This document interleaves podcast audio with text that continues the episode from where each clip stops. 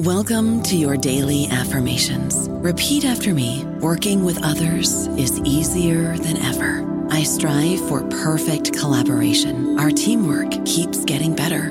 Yeah, affirmations are great, but Monday dot com can really get you the teamwork you desire. Work together easily and share files, updates, data, and just about anything you want all in one platform. Affirm yes to start. Or tap the banner to go to Monday dot com. It is Ryan here, and I have a question for you. What do you do when you win? Like, are you a fist pumper? A woohooer, a hand clapper, a high fiver. I kind of like the high five, but if you want to hone in on those winning moves, check out Chumba Casino. At chumba casino dot com, choose from hundreds of social casino style games for your chance to redeem serious cash prizes. There are new game releases weekly, plus free daily bonuses. So don't wait. Start having the most fun ever at chumba casino dot com. No purchase necessary. V G W Group. Void where prohibited by law. See terms and conditions. eighteen plus. Hello, everybody. This is Marshall Poe. I'm the editor of the New Books Network, and I'd like to tell you that we have a new and improved website. It has two new features that we think you'll love. One of them is a vastly improved search engine, so that when you type in keywords, you'll get a bunch of episodes really quick. The other is the ability to create a listener account. And in that listener account, you can save episodes for later listening. So you can create a kind of listening list. We think these features are neat, and we think you'll enjoy them. Please visit the site today. Welcome to the New Books Network.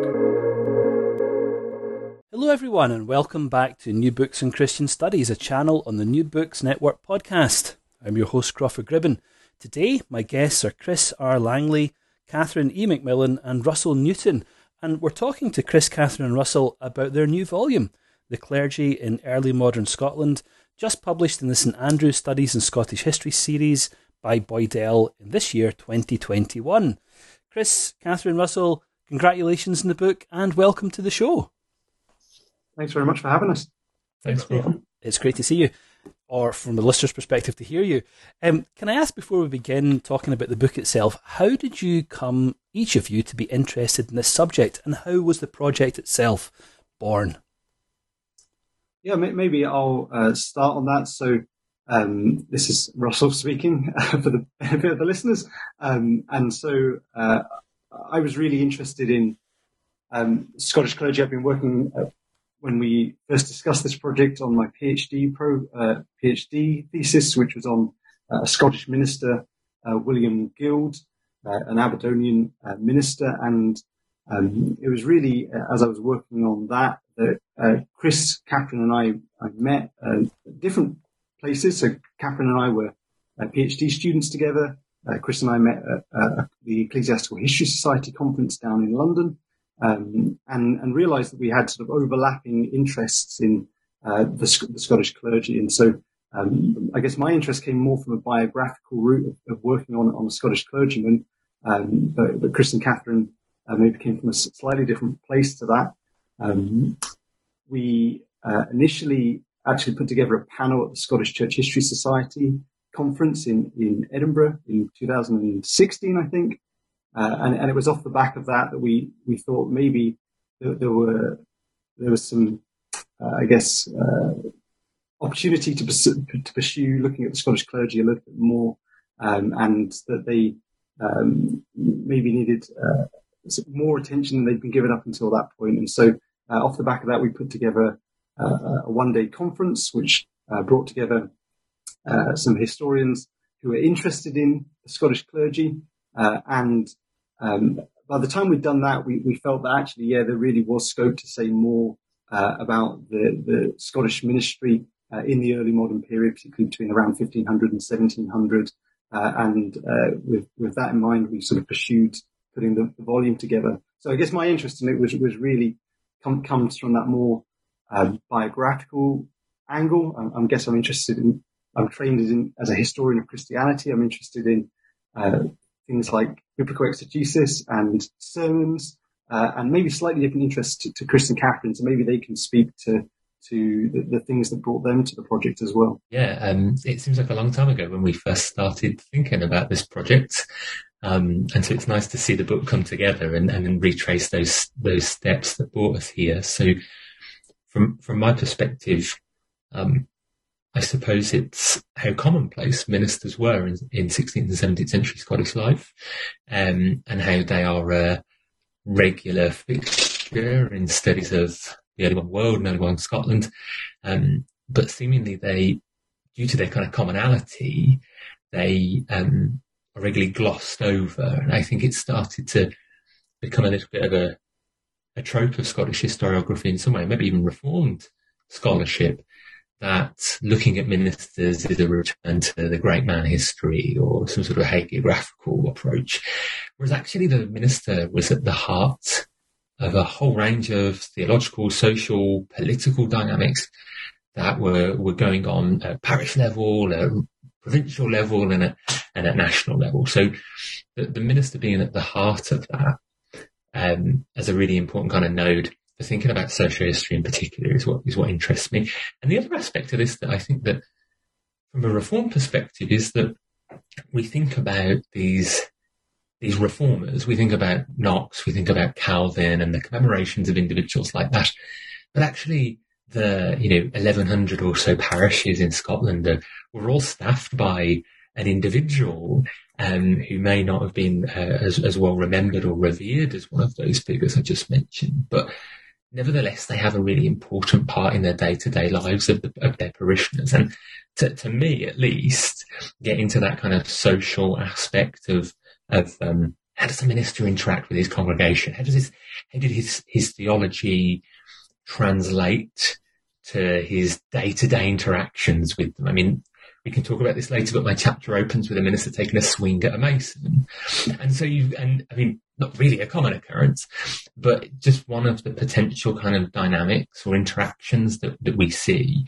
And all of the chapters really have, have an element of that. And so from my perspective, it was mission accomplished, I suppose, in, in getting us to think a little bit more about that and, and maybe drawing our attention away from some of those great figures and starting to think about ministers as, as much more kind of complex uh, figures in their own right, I suppose. Mm. And Catherine, what about you? How did you come into this field of study? Well, um, as Russell said, uh, our PhDs at Edinburgh uh, uh, overlapped, and um, my focus was on um, uh, the lived experience of religion in northeast Scotland in the um, just after the Reformation and up to about sixteen ten, and um, during the, the the primary research for that was the Kirk Session records, or the uh, uh, Kirk records in general, presbytery as well. And what struck me from them, and I and and um, what strikes most people, is how human the records are, and um, how interesting these people, the, the particularly ministers that we think of as very um, staid and dull, or um, uh, somehow um, inhuman, um, are actually um, uh, very, um, well, human, I suppose. Uh, there's a uh, one of our contributors, Felicity Maxwell, has a great quote in her chapter that I think really summarizes my approach to this. And it's that um, the book is prioritizing the human over the abstract. And so, as Chris says, it's it's looking at the par- the minister in the parish context, uh, interacting with his parishioners, neighbors, um, own family.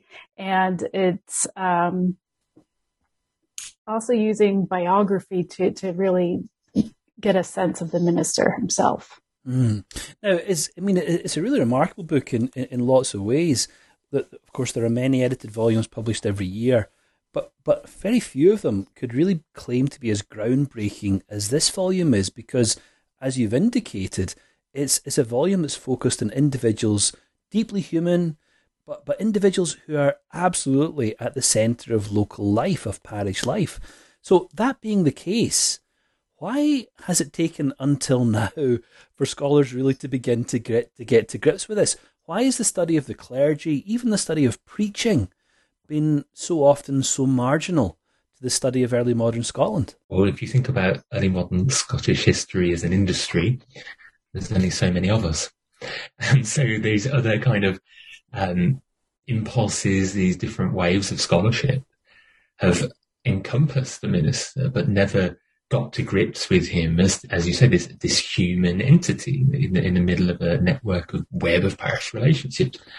So I think there's also this, as I said before, there's this fear that looking at, at ministers is, is going to be unfashionable, is going to start um, perhaps unpicking things that we don't want to talk about as historians or theologians, for that matter. And ultimately, it's about, I think, I think our issues with this as a topic come from how challenging it is, because what we often fall into are stereotypes of clerics, um, and having to kind of establish ways of dealing with that complexity. How do we pigeonhole such a an array of different types of people?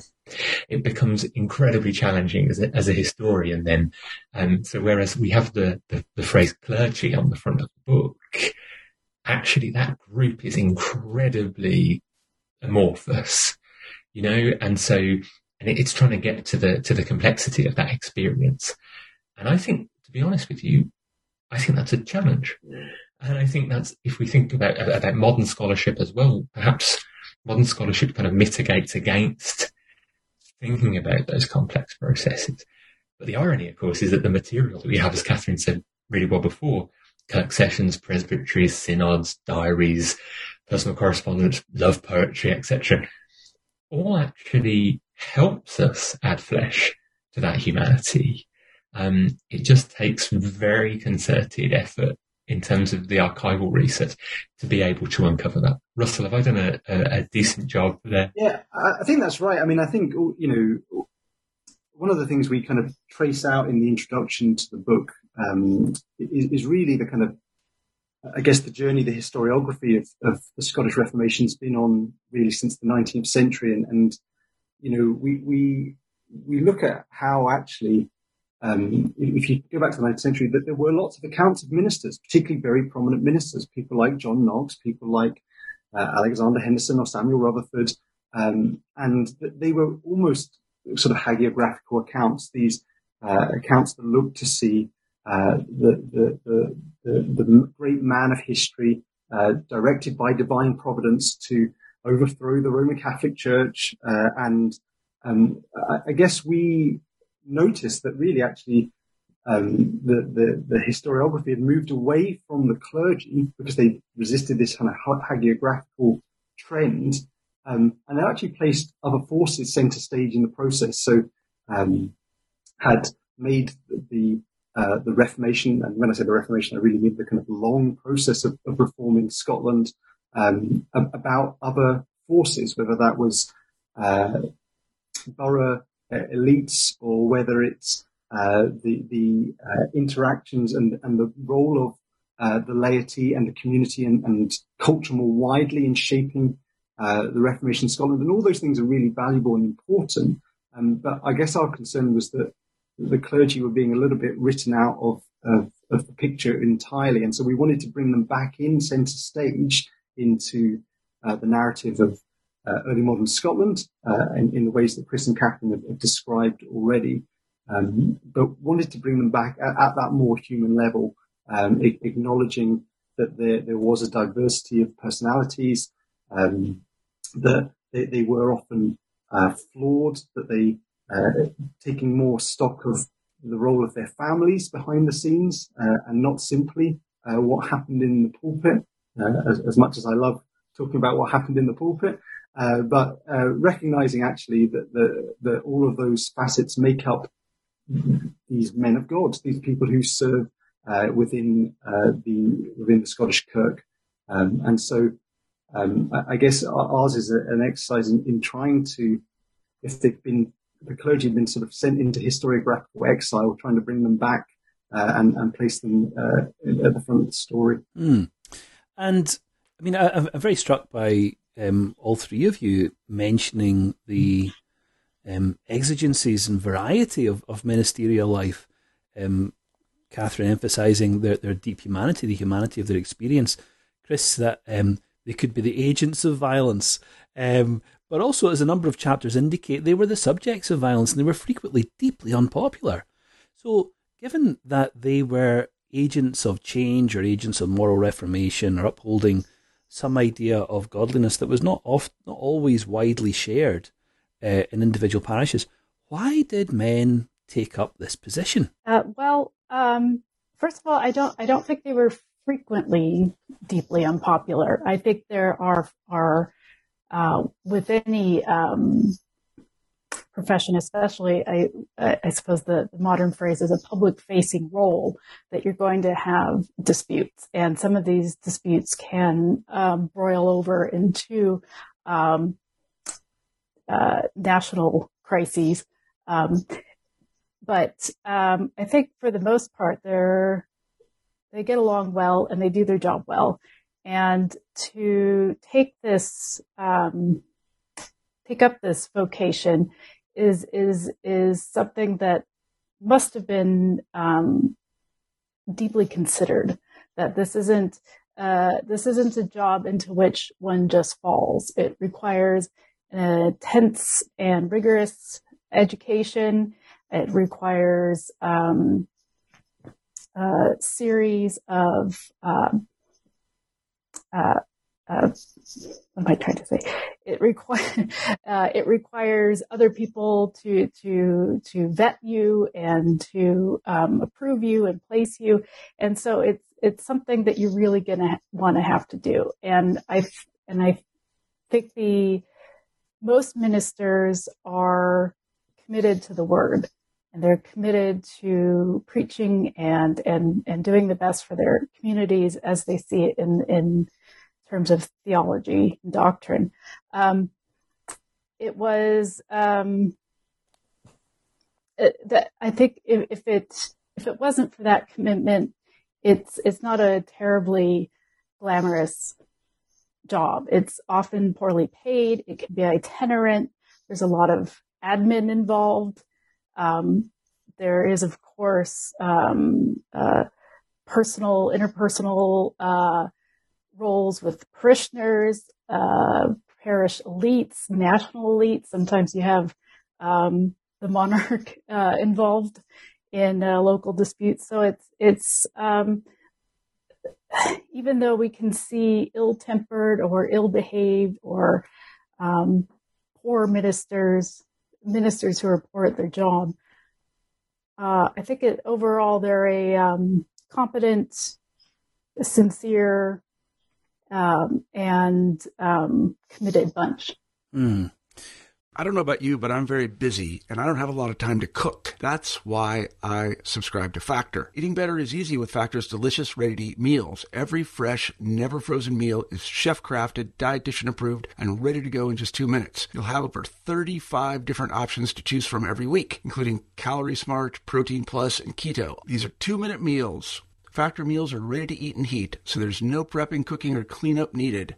They're flexible for your schedule. Get as much or as little as you need by choosing your meals every week. Factor is the perfect solution if you're looking for fast, premium options with no cooking required. Sign up and save. We've done the math, and this is important. Factor is less expensive than takeout, and every meal is dietitian approved to be nutritious and delicious. Head to factormeals.com slash N B N fifty and use code N B N fifty to get fifty percent off. That's code N B N fifty at factormeals.com slash N B N fifty to get fifty percent off. They, they, they were sincere, weren't they? Many of them wrote a great deal about their vocation. They idealized it in some respects and, I suppose, tried their best to live up to those ideals.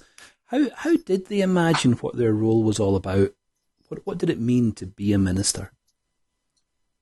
Yeah, well, I think um, certainly, well, one of the things that Um, Jane Dawson very nicely draws out for us in, in, in the afterwards. I guess we've used on the title the word clergy, but actually they prefer to refer to themselves as ministers or preachers, and preaching was really central to their identity and, and their sense of vocation.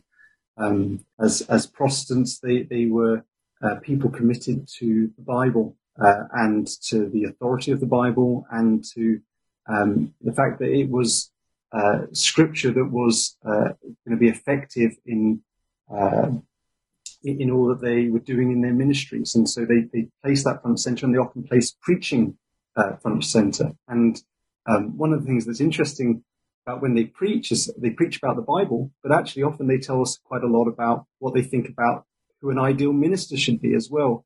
Uh, we get um, a good glimpse into um, through what they they say in the pulpit about what they actually expected of those who were undertaking their role. Uh, and um, the, the first chapter in the, in the book, um, written by uh, Mickey Brock, uh, really focuses on this, and she talks about uh, preaching about the ideal minister in, in post-Reformation Scotland. Um, and really there she, uh, you know, draws out uh, these ideas that Um, about the importance of the delivery of the sermon. I mean, obviously, those who were preaching were to be committed to Reformed theology. That was, um, first and foremost for them, that was of, of, of the utmost importance. Um, but, but Mickey also really draws out uh, the idea that sermons were meant to be clear. Uh, they uh, were meant to be relatively short, um, short by standards of the early modern period, which meant that they normally meant to be at least an hour long. Um, and so on, but by the standards of the day, they weren't to be long-winded, uh, and that they were to be uh, delivered with uh, wisdom uh, and so forth. And so um, th- there was a sense in which the person who was uh, the ideal minister was to be skilled in what they did. They would be skilled in this task of preaching. Uh, now, that uh, when we emphasise preaching, that's not to diminish other aspects of their role, and maybe we'll, we'll be able to come on to some of those uh, as well. But certainly, Uh, they were to be skilled in preaching, and they were also to be godly in their lifestyle. That a lot is made of uh, counterfeit preachers, those who um, uh, don't have uh, a, a godly lifestyle uh, that is um, in keeping with what with what they're preaching, with their message. Uh, the, is a, a, a kind of a, a resistance to those who are mere flatterers, who from the pulpit simply tell people what they want to hear. Uh, instead, the minister is to tell, the good godly minister at least, is meant to tell people hard truths, uh, and they're to be humble uh, in in their um, in, in how they go about things, and, and ultimately there's to be people who are uh, uh, applying the truths they're preaching about to themselves. They're not simply to be people who are um, engaged in, in a form of entertainment when they uh, step up into the pulpit, uh, and so uh, now. Uh, one of the things Mickey recognises, and I think probably the ministers themselves recognise, is that they didn't always live up to these ideals. Uh, and um, part of what's interesting about how they preach uh, about the ideal minister is, is sort of managing expectations of their hearers, managing their expectations that uh, the, the, the work of ministry is hard and it's difficult. Uh, and so that they, they shouldn't be um, have, have too high expectations of their, their ministers at times. And so Uh, there was this pr- process of negotiation uh, between uh, the preacher and his hearers, uh, but certainly they, they like to talk about um, what uh, an ideal minister w- was like. And obviously those who perhaps might have been most concerned with the idealisation of the minister would be his wife and his children. It's quite remarkable that a number of the chapters in the volume raise the issue of clerical families, don't they? What what was it that made ministers who faced opprobrium, even hostility, what made them eligible as potential husbands? Why marry a minister? Um, well, uh, I think, again, it, it comes down to commitment to the word, a belief, uh, a deep belief and commitment to that. It, it is a, de- a demanding role, um, as one of our uh, chapters discusses. It's um, requires uh, essentially almost, when it goes maybe so far as co-ministry, but it's certainly supporting the minister in um, in uh, at home. So in in order to enable him to carry out ministry fully, and so I think again, it's it's um, as another chapter shows, it. it Uh, uh, love, obviously, uh, um, can come into it. And uh, again, I think it's this um, willingness to devote their lives to this cause. One of the one of the ways in which the book is organized is to emphasize varieties of experience across space and time. In the last clutch of chapters, I suppose, there's material on the Orkneys, on ministerial experience in Edinburgh. John Drury, who's an exceptional figure in many respects, and Hugh Binning, um, minister during the Covenanting period and early Cromwellian period over in Glasgow. So what do these chapters tell us about the variety of clerical experience across Scotland and through time? I think they tell us that it's varied, as, we, as we've already mentioned. But I, more than that, I think it's suggesting the different personalities of men who are becoming ministers. We're moving towards a place where we're considering what the minister faced in response. It's not just ministers going on moral crusade in parishes. It's, for example, like in Michael Graham's chapter, thinking about how uh, bor- uh, borough elites in Saint Andrews will react to certain things a minister says in a pulpit, or the um, the uh, landowners in Leith in Claire McNulty's chapter, and, and how that influences elections of clerics. So ultimately, it's that it's that variation, but it's a, in a much richer way than I think we've thought up to now. This isn't just a, a binary thing of urban and rural Scotland, or, you know, clerics who are scholars first and then preachers second. There's there's a much more complex picture going on here, and, and I, th- I I would hope that we that the, the chapters in this book prevent us making those simplifications in the in the future. I mean, if you think about preachers today, the reasons for people going into that vocation are numerous, and I think we should do our, our subjects of historical inquiry the same credit of considering the complexity of their experiences, their desires, their motivations, and their contexts. Above all, being a preacher in Saint Andrews is not, was not the same as being a preacher in Kirkwall, for example. And I think the chapters in the volume in, in those case studies from scholars from a variety of different backgrounds actually do a really lovely job of, of putting that texture on, on ministry. Yeah, very good. Russell? Well, yeah, I think I would just I would add to, to what Chris is saying in, in terms of you see that even, and this isn't really the focus of any of the, the chapters themselves, but it comes across the whole, the, the kind of difference in temperaments in, in ministers. You know, I, I guess coming back to my earlier point with the kind of figures who, who proliferated in, in nineteenth century literature uh, were often known for their, their burning zeal. And, and I guess some of those ministers uh, are there, so people like James Sharp in, in Leith, you know, goes on this kind of reform, moral reformation uh, in the parish of South Leith to, to bring about change there. But actually, when you look at people like John Drury, uh, or uh, who has this kind of more irenic ministry, uh, or you look at uh, Hugh Binning, who, who Nathan Hood discusses in, in the final chapter of the book, who uh, really preaches uh, about uh, moderation in his sermons. He wants to take uh, love Uh, and love for God uh, and uh, and love of neighbour uh, as being um, the, the the virtue that, that moderates the affections and brings them into right alignment. Uh, you, you see actually this kind of variety of temperaments there. Uh, again, quite a contrast when you look at people like uh, David Black and Robert Wallace, who are discussed discussed in Michael uh, Graham's chapter, who uh, end up in uh, all sorts of fraught uh, political disputes in Saint Andrews. And so um, again, I guess one of the things we, we've mentioned already, but this, this very human aspect of uh, of ministry and this and this very this diversity of, of ministers, I think, um, comes through. I think one of the other things to say is, you know, we obviously tend to emphasise um, uh, the, the the clergy in early modern Scotland as being reformed, and that's because of uh, the, the settlement that really comes about after fifteen sixty. But uh, in Beth Tapscott's chapter, Uh, one of the things you really see is actually the variety of, of, of confessions that are influencing Scotland in those early stages, uh, Lutheran, uh, Zwinglian, uh, and, and so forth. And so actually, um, I, I guess it's uh, it, the volume encourages us to be attentive, to do that hard work that Chris is describing, and think about uh, who who are these clergy that we're talking about? What are they like temperamentally, not and as well as geographically? Uh, Where do they sit? But where do they sit theologically? Um, and I guess as a lot of recent scholarship is, is pushing us to think about some of the diversity within Reformed theology, even to think more carefully about that uh, when we think about the Scottish clerics as well, rather than assuming that they are um, monolithic in, in some way.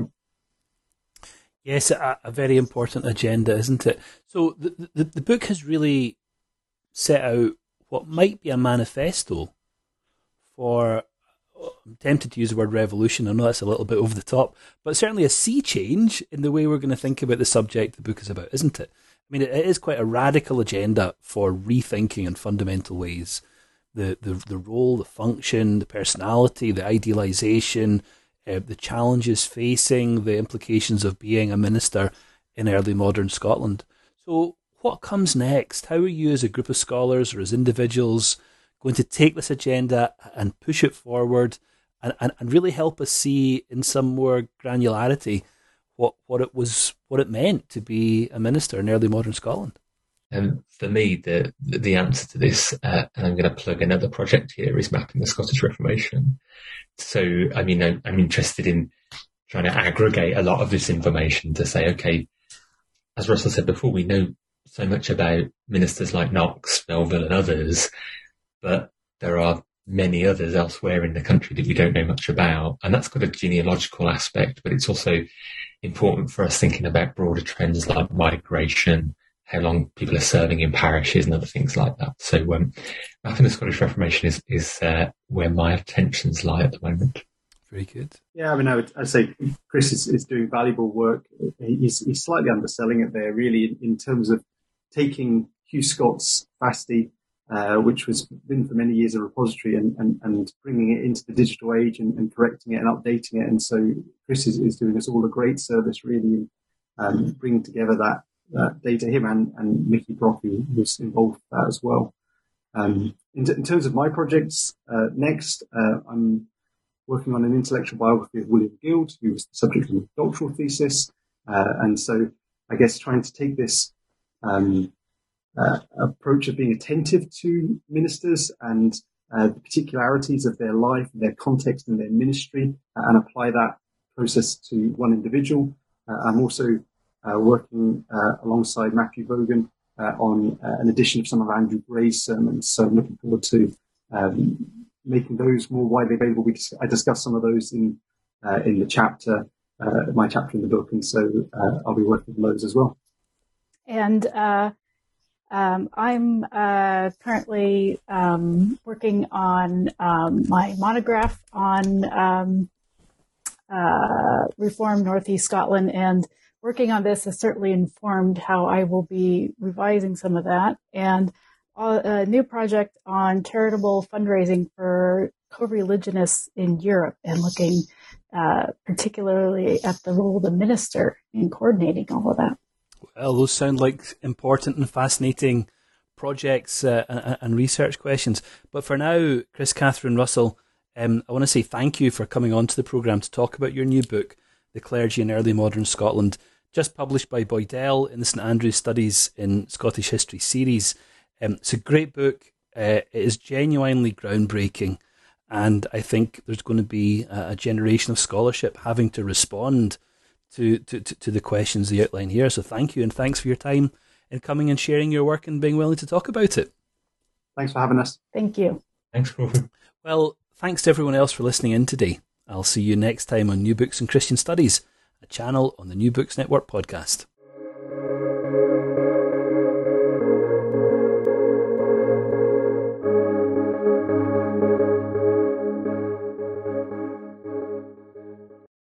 Lucky Land Slots, you can get lucky just about anywhere. Dearly beloved, we are gathered here today to...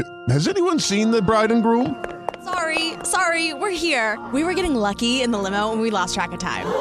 No, Lucky Land Casino, with cash prizes that add up quicker than a guest registry.